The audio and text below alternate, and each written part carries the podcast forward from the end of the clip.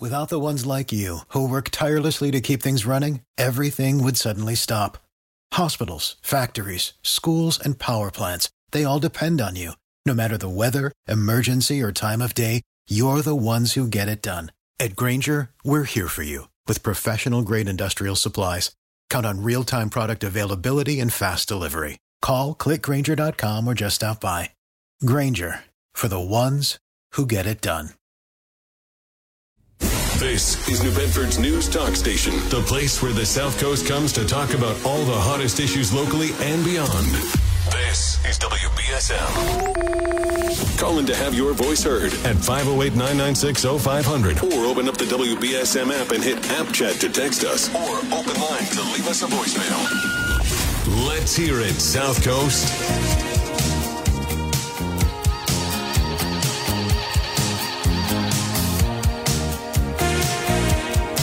Good morning. Happy Monday to you. Welcome into a new week here in the morning. And uh, a little bit later on today, we'll be joined by Jack Spillane of New Bedford Light. We'll be turning on the light with him as we do each and every Monday. Uh, Jack's also going to be filling in for me this Friday. I have to go on a pre planned uh, trip over the course of the weekend doing something on Block Island. So he's going to fill in for me on Friday. So you'll get to hear Jack twice this week. Uh, but he's going to talk with us this morning about a number of things. But of course, we'll also talk about his most recent column at newbedfordlight.org, where he gave us the history of Dyas Field and of the leagues that had played there and talked a bit about what the future of that field is. And a lot of folks asked him about, you know, he was here talking about it when he was filling in for Barry. He had on some city councilors to talk about it, uh, including Sean Oliver, who was the Ward 3 councilor. That, that park is in his ward. And he discussed the future and what he would like to see happen and what he thinks is the best use for that. Well, he has since had the chance to, to have a chat with Mary Rapoza, head of the Parks Department, and talk with her about what is the plan for the future there for sure with the soccer fields going in. And then he also was able to dive in because he got app chat messages and calls here and he got emails at New Bedford Light asking to look into the history of the field and why it's called Dyas Field. And so he'll share that with us because it's very interesting and it shows how name changing happens quite a bit. So we'll talk about that. We'll also talk about, well, whatever else is on your mind at 508 996 0500. It was um, it was quite a weekend this weekend. The gamut of all different kinds of weather. Uh, I was home Saturday and when those storms came in, and it was it, it wasn't overly warm in my house. I had the windows open. I haven't put the air conditioners in yet, and and I said I hope when the storms come through, it cools things down even more. Like I want to be chilly. I want to have to put on a sweater or sweatshirt. Like I want to be chilly because it was starting to get you know warm inside, and it came through, and it was just the most perfect. Well, I mean, I I didn't have. I had the windows open and the fans on, and that was all that I needed all weekend long. But I think this week might be the week. I got to finally break down and put in the air conditioners. Have you put yours in already, or do you have central air and have you turned it on already?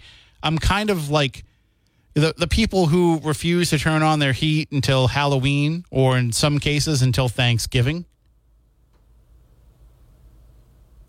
Those people, I I applaud them and I try to be one of them. I mean, I am not really quick to turn on the heat, and I don't think I turned on the heat last year until quite late in the in the fall. But I I always cave when it comes to the air conditioning. But this year, with all the concerns about the electric bill pricing, and I've been able to keep my electric bill relatively under control. As I've said before, I do the um, the payment plan so that when I have to turn my air conditioners on in the summertime and leave them running, I can keep a balanced payment. I don't have to worry about getting a, a five or six hundred dollar bill in July or August and then having a thirty dollar bill in December. I keep it so that it's spread out over the course of the year based on my average usage, but I still watch how much I'm using because I'm still seeing how much I'm adding into that overall balance. And so far, I've kept things relative. I think I've been at like around $112 a month, but that's without putting the air conditioning in. And I have two. Last year, what I would do is I would, I, I used to run them 24 hours a day because living in a house that was all like wood paneling and everything, it had a tendency to warm up. It had a lot of direct sunlight on it throughout the course of the day. So I would I would turn the air conditioners on and leave them on, and they would run 24 hours a day the whole time they were in. Last summer I tried running them just when I was home, and it seemed to work out okay. This year I think I'm going to have to try not only waiting until I'm home to turn them on, but maybe even just turning them on for the room that I'm in. So we'll see how that goes. But if you've if you've already turned them on, you know, let me know how it's working out for you. Let me know if you've had them on for a while already, if you've been keeping an eye on your bill. I mean, I wish I had central air because at least that it's it's easier to keep balanced. And from my understanding, the newer air conditioners, even the window air conditioners, are much more energy efficient. One of the ones that I have is probably seven or eight years old, and the other one's probably 15 years old. So maybe I could save myself a little money just by investing in some some newer ones. I was in Market Basket shopping on Friday, and I saw at least five or six people walking around with air conditioners in their in their carts, and I said, "Well, maybe next time I'm grabbing some groceries, I'll I'll grab one of those. They're they're small. They are probably 5,000 BTU, which one of those will be fine for one of my rooms, and then I can take the newer one and put it in the other one. I had at one point, I had a 15,000 BTU air conditioner in the window of my home office. And that was kicking out cold air that was covering, because my house was all one floor. So between that one and the one that I had in my bedroom, which pointed out the bedroom door and seeped over into my son's room, everybody had enough air conditioning. It was perfect. Then the 15,000 BTU one died, and I said, Well, we're never going to get another one of those. Those are so expensive. And then I went down to, I think, a 6,500, and it was, it was fine. So all those years I was paying for all those extra BTUs, I didn't need to. And it would freeze me out whenever I went into the office. Like I'd be in the office trying to work and I'd go turn the air conditioning off, and my wife would yell, "What are you doing? Why are you turning that off?" It's it's like a freezer in here. So it, at least we got through toward the end of June before you needed them, if if you even put them in. Some folks might even hold off a little bit more. Some people might have Fourth of July as their target.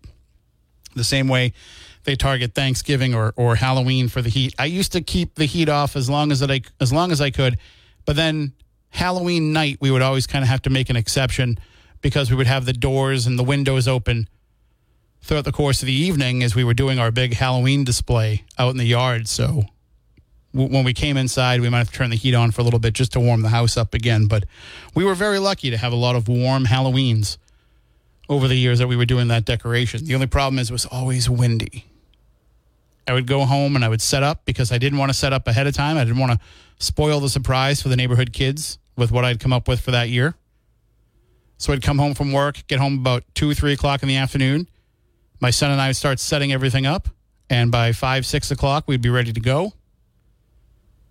And then the kids would all come down and be freaked out and then refused to come up into the yard because they were too scared. We had to give away full size candy bars just to get kids to come up to the to the staircase.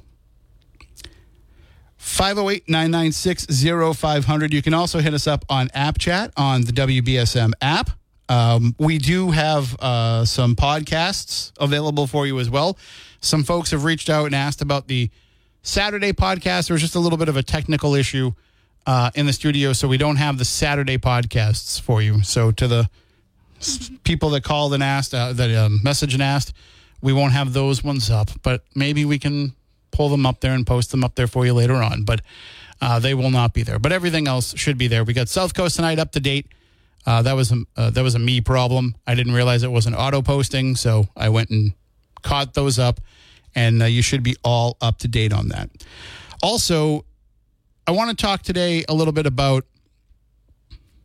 Last week we talked about this, and I know Paul Santos talked about it on Saturday when he was filling in for Ken. But I've been seeing from a lot of my friends in youth sports that this situation that happened a few weeks ago, where they had to, well, I forget what town it was now, all of a sudden, just went blank. But the umpire said, that's it. We are not taking part in this anymore until this is all ironed out. We can't deal with this parent behavior anymore. And I've seen a lot of folks that I know who are involved in leagues and who are umpires or referees, depending on the sport, who have looked at this and said, about time. About time that this has come to a head. About time that the way the parents have been acting is finally going to have to be put under a microscope. And it's funny because you think about it, there's been a lot of cases over the years where that should have already happened. We've had officials who have been beat up, coaches who have been beat up. We've had parents who have been yelling at kids who, I'm going to tell you, this might come as a shock to some of you. The kids care less about who wins or loses these games than you do. You know, when you get up to the higher levels and it's really competitive, yeah. Yeah, I'm sure the kids are really emotionally invested in who wins or loses. But if it's just the regular Saturday, you know, 10 or 11 year old league, I, I, think they're going to be fine if they if they don't win. There's no uh, there's no major league baseball scouts out in the crowd watching your kid. The future of his or her college scholarship is not on the line when they're 10 or 11 years old. But yet people get so worked up about it. And I've I've been there. I've I've covered it. I've had people reach out to me about, "Oh, you have a guy I've got a story for you. You got to hear about what these umpires did." Then I've also seen it from the other perspective of being a parent in the crowd and also from being a coach on the field. And I, I don't get what the sense of entitlement is that, you know, your child should be favored over other children. Someone once accused me when I was coaching baseball of wanting to keep my kid in the game and not putting other kids in the game because we were giving everybody equal time. And this this guy's kid was really really good. I have to admit, he went on to be a, a big time player in high school. I don't know what happened after that, but this kid was really really good. Probably one of the top five players in the league, even at that time, at that age. And his dad accused me of keeping my kid in the game too long and not giving his kid enough time. And I looked at him and I said, Sir, my kid doesn't even want to be here. He's only here because his nana paid for him to t- play baseball and she's making him go through the whole season. He doesn't want to be here. I put him out there as little as possible. He doesn't pay attention when he's out there. He may even get hurt. So I don't know why you think that I am favoring my my child who does not have a future in this sport. He is done after this season. I am not putting him out there over your child. We're giving everybody the same amount of time. I'm forcing him to do the same amount of time as all the other kids to keep it fair.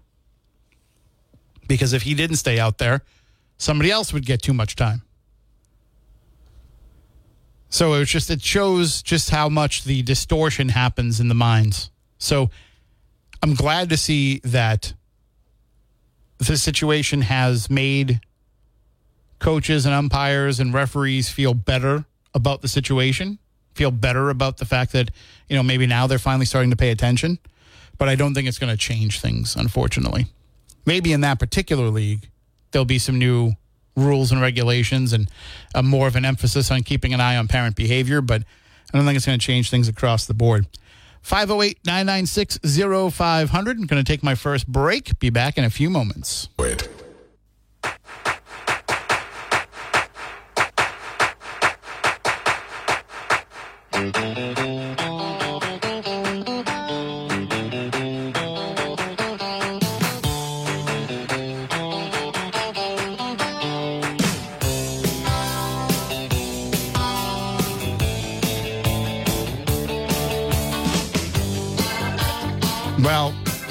In a decade or so, maybe maybe a little bit more than that, if the Red Sox are looking for a new person to play center field, perhaps Charlie Mulligan could be the future at that position. I don't know if you saw this story. There was a family of Red Sox fans who were at Fenway Park yesterday to watch the Red Sox and Yankees. Good Father's Day activity, right? Pat Mulligan was there with his two sons, Jack and Charlie, and they were sitting in the Coca Cola left field deck, and there was a um, there was a foul ball that landed in their section, and another fan picked up the ball and turned around and handed it to young Charlie Mulligan, who immediately took the ball and threw it back toward the field. And then his brother Jack, who saw what his little brother Charlie did, stamps his foot and starts to cry because he's like, "What? What are you? What are you doing? What are you doing? We came here to get one of those, and you're throwing it back to on the field." And then once he starts getting upset and crying, then Charlie starts crying. So Jack, the dad, is just kind of. I mean, sorry, Pat, the dad, is just try, trying to you know console both of these kids, and of course they kept getting put on TV, and as it's being put on the television. Kenley Jansen sees this going on because they've got the TV feed going on in the bullpen. So he he sees what's going on. He sends up a signed ball and a signed jersey to the boys. And the Red Sox did a bunch of other stuff for them. But it was just you know, it was nice to see that that you know, first of all, let's start at the very beginning of that sequence. A foul ball goes up into the deck and a fan picks that up, turns around, and gives that to the little boy behind him. That's a nice thing to see, especially when so often you see adult men trying to rip the ball away from the chance of a kid catching it. But in this case, the fan gets the ball, he turns around. I guess his name is Mike, according to, to WCVB. He turns around and he gives the ball to little Charlie, who then immediately throws it back. And if you haven't seen the clip, if you didn't see it on the game, it's all over social media. It's it's the funniest thing because he's just doing what he's probably been told to do before. You know, you shag the ball, you throw it back, and and so he just takes the ball and immediately throws it back, and then his brother freaks out about it. So it was it was uh, you know it ended well for sure. It ended much better for those boys than it would have been if they had just kept that ball. One time I was covering a game. Uh, it was one of the Red Sox Yankees playoffs game, playoff games, and it was actually I forget if it was oh, it must have been 04. And I was outside the park because I didn't have a credential to get in the park. The credentials were so hard to get. I couldn't get in the park, so my my editor at the Standard Times said just go outside the park and write like a a flavor piece. And so I'm walking around and I'm talking to the sausage guy behind the green monster. And A Rod hit a home run that went right over our heads and went into this like trough behind the sausage guy that I could have jumped down in and picked up the ball. And we had the radio going on the sausage guy's cart. And so we knew what had happened. And nobody made a move to go in and get the ball. And the sausage guy looks at me and he goes, Aren't you going to go get the ball? And I looked at him and I go, Nah, A Rod hit it. I don't want it. and plus, you know, I just figured it should go to a fan who was there for the game and not the reporter that was covering it. But uh, I kind of wish now that I'd had it because it, it, it probably had some value one way or the other. Anyway, it is time to go into the newsroom with Adam Bass with all of your WBSM news. Secretary of State Antony Blinken is meeting today with Chinese President Xi Jinping in Beijing. It is the second and final day of a high stakes visit aimed at easing spiraling tensions between the two world's largest economies. Blinken's trip to China is the first by a U.S. Secretary of State since 2018. Those in the know say his visit could pave the way for a November meeting between the President Biden and Xi. The chair of the U.S. House Intelligence Committee says China is feeling the heat from the United States. Speaking on CNN's State of the Union, Republican Congressman Mike Turner of Ohio talked about a bipartisan committee House Speaker Kevin McCarthy formed to deal with the threat of China.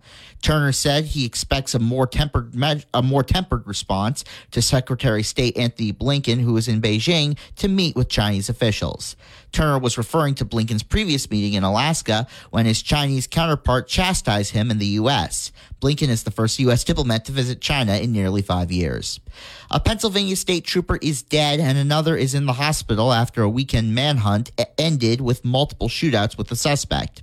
In an update Sunday, authorities said a man drove into the parking lot of a police station Saturday in Mifflintown and started firing bullets into marked patrol cars. A trooper was struck and is now in critical condition. The suspect fled the scene and a manhunt ensued. police say they found him in a short time later and both parties exchanged gunfire, leaving both an officer and the suspect dead. Recent storms have knocked out power for many Mississippians, leaving them without air conditioning or as the weather warms up. Rebecca Hughes has details on how some organizations are helping.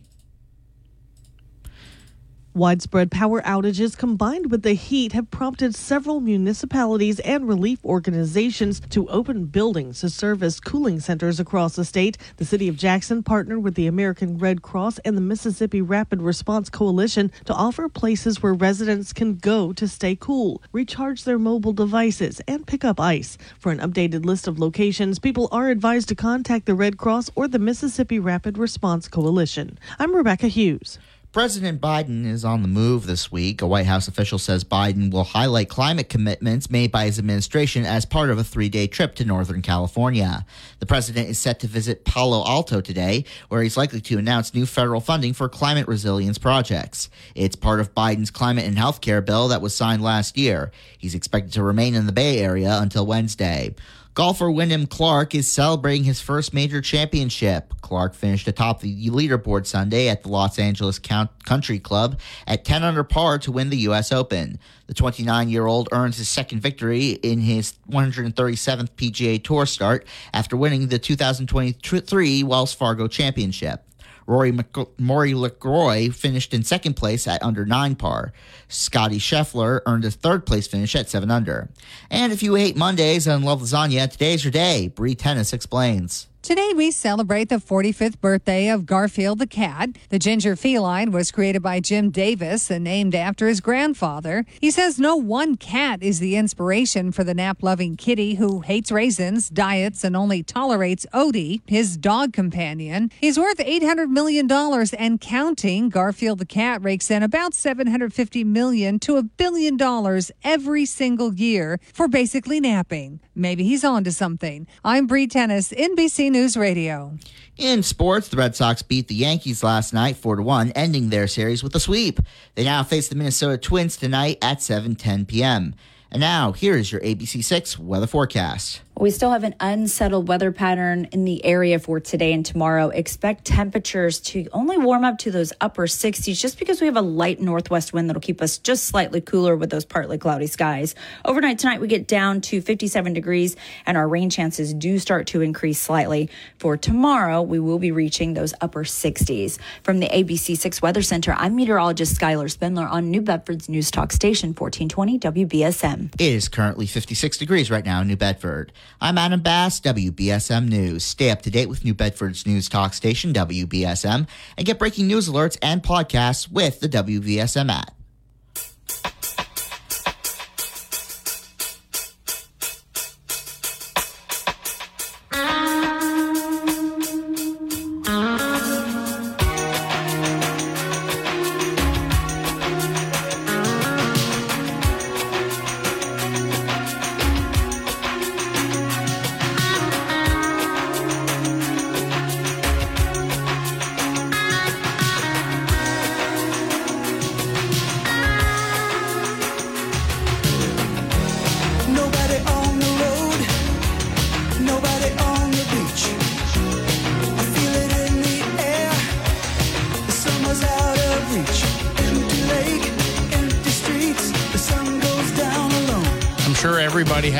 Summer memories associated with this song. For me, it was the summer of 1997. I was driving around in my 82 Trans Am, the one that had 400 and something thousand miles on it. But I was driving around in that with uh, with that cassette, Don Henley's greatest hits. Actual Miles is the name of the album. I had that um, blasting out of my AC Delco cassette player in my Trans Am, and didn't have air conditioning, so always had the windows down and oh, what a what a great car that was. What a great summer that was. And you know what? Summer is important as a time to make memories, but why not help your child make memories of how to run their own business? Because coming up this Saturday, June 24th, Bay Coast Bank is helping us present Lemonade Day South Coast. It's happening again Saturday, June 24th and it'll be taking place all day long, all across the South Coast. And in order for people to know where to go to be able to visit your child's lemonade stand and to make a purchase and to help them learn about running their own business, well, we need to know where your stand is going to be. You need to add your stand name, your hours of operation, your menu items, and other key information at Lemonade Day dot org slash South Coast. That's lemonade day dot org slash South Coast. Dozens of kids have already put their stand on the map, like the Sauer brothers in New Bedford and the Betancourt boys in Fairhaven. And so make sure that your child gets theirs up there so that we have it all listed by Saturday because folks are going to be going to that site, to the map, to know where to go to visit the lemonade stands. Lemonade Day is made possible with community support from A&M Driving School, 7-Eleven in Mattapoisett, and the committee to elect Bruce Oliveira for school committee. So Lemonade Day coming up. And also make sure that you take lots of photos of your child's lemonade stand, or if you're going out and visiting these stands, you know, take photos of the stands as you're going around, and then send them all in to us via the WBSM app. If you just open it up, there's a button there it, you can even use the open line button because that allows you to send videos and photos too. And just send them all in and tell us which stand it was and what town. And then we'll put together a big gallery of all those photos. And we will have them all up for you later on in the week, next week at WBSM.com and on the app so you can see all of the great lemonade stands and see all the kids that were able to earn money. It's not just about earning money to put into their own pocket either. Some children do that. Some children run these lemonade stands so they can have a little spending money for the summer or because they're trying to save up for something they want to buy. You know, maybe maybe they came up short on their birthday money to go and buy their PlayStation 5 and they need to come up with another 100 bucks. You know, so some some kids are doing it for that reason. Some kids are doing it to save it. They're going to take all of their earnings and then go open a bank account and they're going to learn about banking and saving and interest and all of that.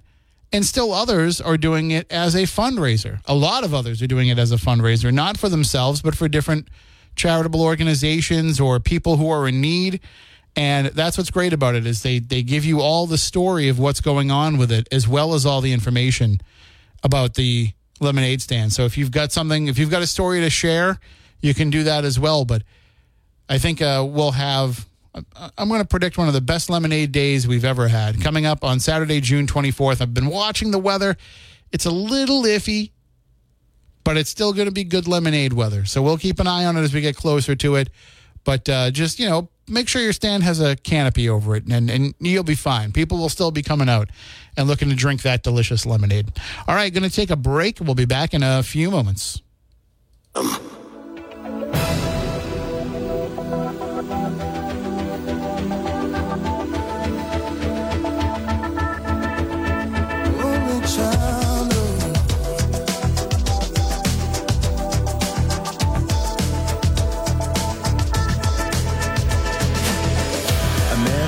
Um. That's what he goes there for, is to unlock the door. While those around him criticize and sleep.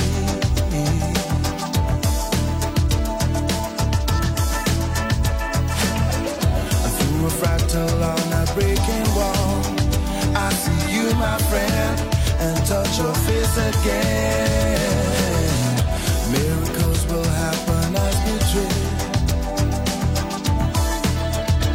And welcome back in 508 996 0500. But we're never gonna survive.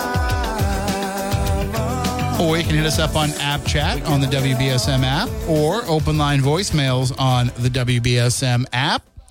And I think, you know, I, I look every year at my at my bills and I look and see, you know, what is costing me the most money.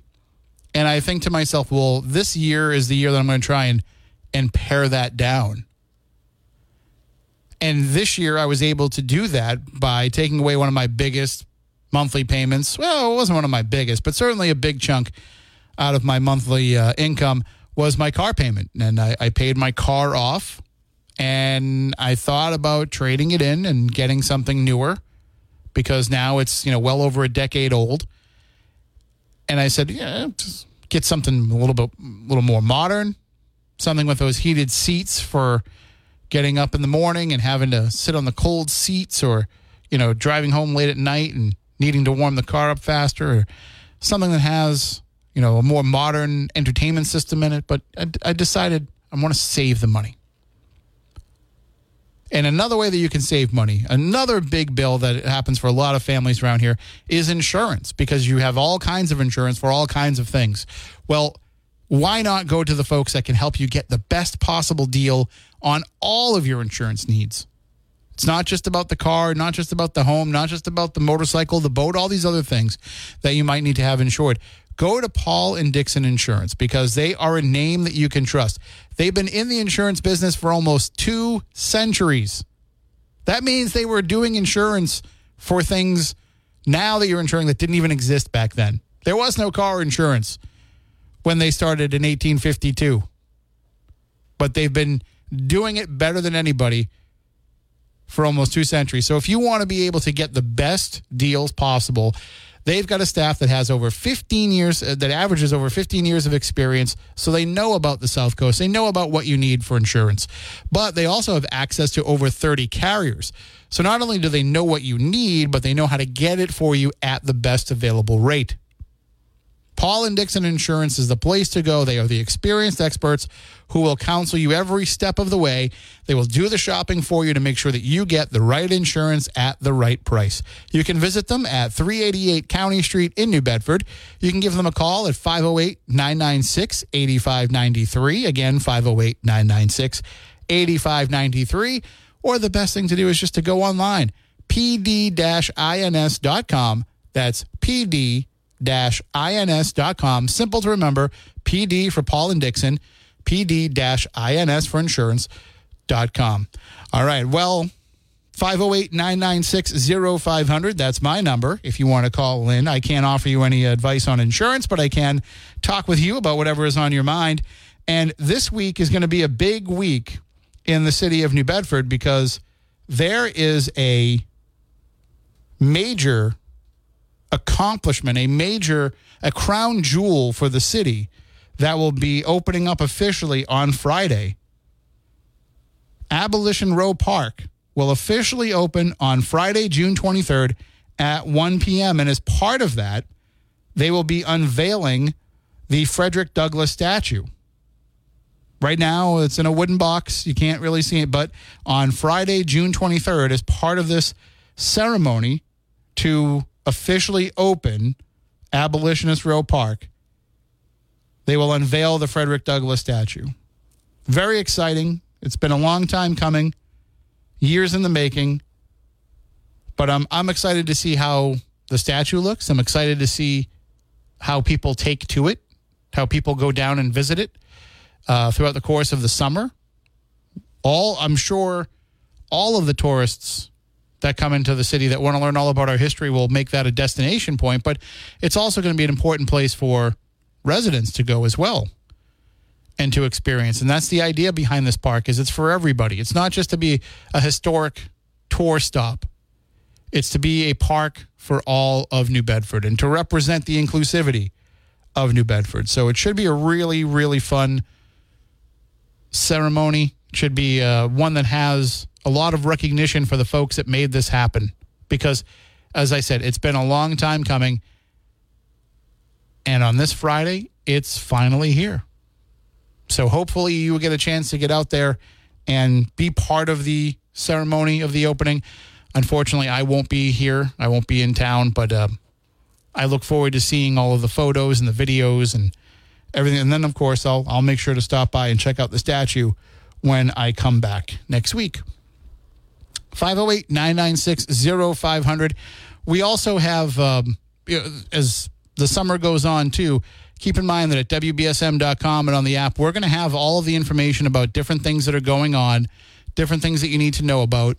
Uh, right now, we have an article up about the Buzzards Bay swim. We talked about it last week with Beth McDermott, and she was also on Town Square Sunday this week uh, as they were able to get a little bit more in depth with Jim Phillips about some of the work of the Buzzards Bay Coalition. But there's still time to sign up. That's still going to be happening on Saturday.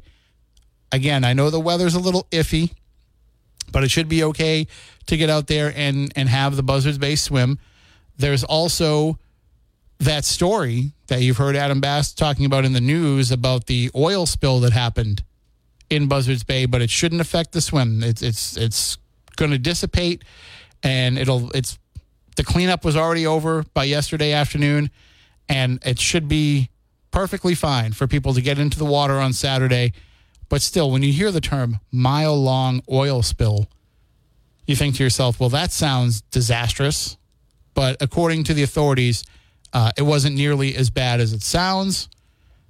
And it certainly will not impact the Buzzards Bay swim. So, looking forward to everybody getting out there for that. You can still sign up if you want to take part. All the information is in that story at WBSM.com and on the app if you want to take part in it. All right, let's take our final break of this hour and be back in just a few moments.